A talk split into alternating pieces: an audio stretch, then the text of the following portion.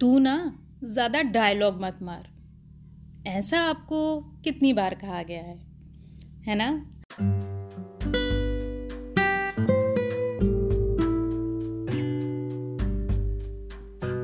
हम Indians movies से तो बहुत ऑब्सेस्ड हैं बट उनके डायलॉग्स तो जैसे हमारी लाइफ का बहुत ही इम्पोर्टेंट रोल है। चाहे वो सलमान खान का डायलॉग हो, एक बार जो मैंने कमिटमेंट कर दी, फिर तो मैं आपकी भी नहीं सुनता। या फिर शोले का वो डायलॉग हो। कितने आदमी थे।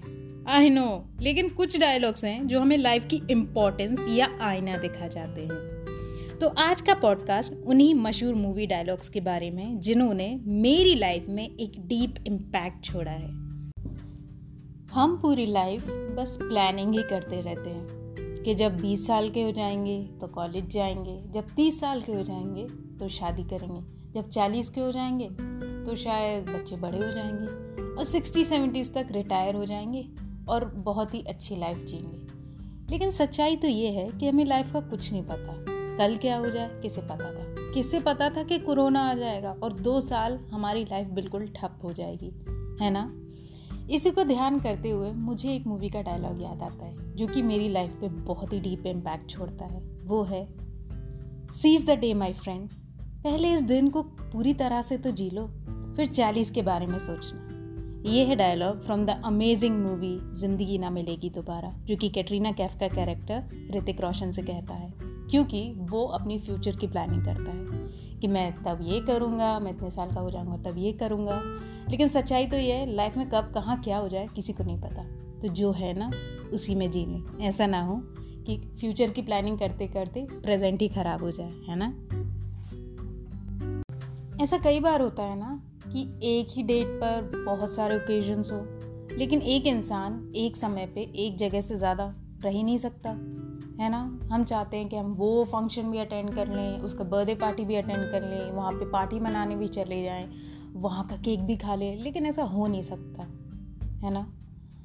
तो इससे मुझे एक मूवी का डायलॉग याद आता है। डायलॉग है लाइफ में जितना भी ट्राई करो, कुछ ना कुछ तो छूटेगा ही तो जहाँ है, वहाँ का मज़ा लेते हैं। ये डायलॉग है from the amazing movie Yeh जवानी है दीवानी, जो कि दीपिका बोलती हैं रणवीर कपूर से। सच ही तो है, हम जहाँ हैं वहीं का मज़ा क्यों नहीं लेते? हम हमेशा सोचते रहते हैं, काश हम वहाँ पर होते, काश हम वहाँ पर होते, काश हमारे पास यहाँ होता, काश हमारे पास ये होता। लेकिन सच्चाई तो ये है कि हम अपने प्रेजेंट को ही नहीं एंजॉय करते सोचते रहते हैं कि उसके पास कितना सब कुछ है। He must be so happy लेकिन सच्चाई तो ये है कि जो इंग्लिश में कहावत है grass appears greener always on the other side है ना? लगान मूवी याद है? मुझे नहीं लगता इंडिया में कोई भी इंसान होगा जिसने लगान ना देखी हो। जो क्रिकेट के फ़ैन नहीं भी थे, वो भी इस मूवी को देख के क्रिकेट के फ़ैन बन गए। इस मूवी ने हमें बहुत सारी सीखें दी हैं। लेकिन एक डायलॉग है जो कि बहुत ही इंपॉर्टेंट बात कह जाता है। वो डायलॉग है, चूल्हे से रोटी निकाले के लिए चिमटे से अपना मुँह जलाहे पड़ी। इस डायलॉग का मतलब ये है कि जब कठिन परिस्थिति हमारे सामने होती है, तब हमें थोड़ी सी मेहनत, थोड़ी सी तकलीफ़ झेलनी पड़ती है। थोड़ी सी तकलीफ़। उस थोड़ी सी तकलीफ़ को झेलते हुए हम बहुत ही इम्पोर्टेंट और बहुत ही अच्छी विक्ट्री हासिल कर सकते हैं। है ना? इंस्टाग्राम पे हम बहुत बार ऐसे पोस्ट और वीडियोस देखते हैं, जो कि हमें बताते हैं कि गोल को कैसे अचीव करना है या लाइफ में गोल होना चाहिए। है ना? लेकिन ये जो डायलॉग है, ये एक बहुत ही इंपॉर्टेंट बात कह जाता है, जो कि एक प्रैक्टिकल सोल्यूशन है। ये डायलॉग है from the amazing movie of Shahrukh Khan Chak De India किसको नहीं है याद? हॉकी के फ़ैन बन गए थे हम इस मूवी को देख के। सच एन अमेजिंग मूवी लेकिन उससे भी अमेजिंग है ये डायलॉग डायलॉग है, वार करना है तो सामने वाले के गोल पर नहीं, सामने वाले के दिमाग पर करो। गोल खुद ब खुद हो जाएगा। मतलब ये है कि अगर आपको जीतना है तो सामने वाला क्या सोच रहा है, उसके माइंडसेट को कैप्चर करो। उसके माइंडसेट को कैप्चर अगर कर लिया तो जीत तुम्हारी पक्की है।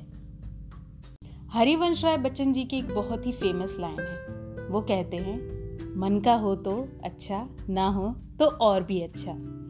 ये जो लाइन है, ये एक मूवी के डायलॉग से मेल खाती है, जो कि लगभग सिमिलर है।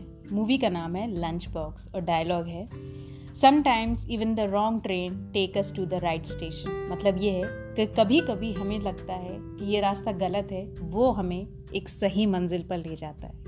है ना? कभी कभी हमें लगता है ना कि हमें ये नहीं करना चाहिए, ये करना चाहिए, लेकिन लाइफ के कुछ और ही प्लान्स होते हैं, है ना? और कहते हैं कि लाइफ और गॉड के plans are the ultimate plans है ना? हमें बहुत बार ऐसा बोला जाता है कि चाहे कुछ भी हो जाए बट रुकना नहीं है। रुकना बिल्कुल भी नहीं है। ये जो लाइन है, ये मुझे एक मूवी के डायलॉग को याद दिलाती है। डायलॉग है, मैं उड़ना चाहता हूँ, दौड़ना चाहता हूँ, गिरना भी चाहता हूँ, पर रुकना नहीं चाहता। ये है dialogue from the amazing movie Yeh Jawaani Hai दीवानी, जो कि रणवीर कपूर कहते हैं। जो कि बहुत ही अमेजिंग डायलॉग है, बहुत ही फ़ेमस है आई थिंक ये लोगों के बीच में। इस डायलॉग का बेसिकली मतलब ये है कि भले ही आपको ऐसा लगे कि आप थक गए, लेकिन चलते रहिए, रुकिए मत। क्योंकि अगर आप रुक गए ना तो बस, आप हार जाएँगे। कहते हैं ना कि जो रुका हुआ पानी है, उसमें से बदबू आने लगती है। उसमें एक कीटाणु हो जाते हैं। लेकिन जो फ्री फ्लोइंग रिवर वाटर है, जो कि हमेशा बहती रहती है, उसका पानी हमेशा पावन और पवित्र रहता है। तो ये हमें ये बताता है कि लाइफ में चाहे कुछ भी हो जाए, भले आप कछुए की चाल चलें लेकिन चलना नहीं छोड़ना है, रुकना नहीं है। हमारे एजुकेशन सिस्टम में बहुत सारी खामियाँ हैं। और पता है, ये खामियाँ हमें सबसे अच्छी कौन सी मूवी बताती है? थ्री इडियट्स है ना? सबको ही याद है। सच एन अमेजिंग मूवी लेकिन उस मूवी ने हमें एक और बहुत अच्छी सीख दी है। सीख क्या है? सक्सेस के पीछे मत भागो। काबिल बनो काबिल। कामयाबी तो साली झक मार के पीछे आएगी। सच है ना? कि हमें लगता है कि भागते रहो सक्सेस के पीछे भागते रहो, बिल्कुल ट्रेन की तरह भागते रहो मैराथन रनर की तरह भागते रहो।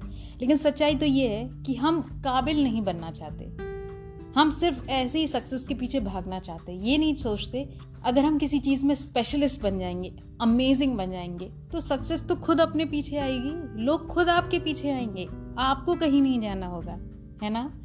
है ना, एक बहुत ही अच्छी लाइफ सीख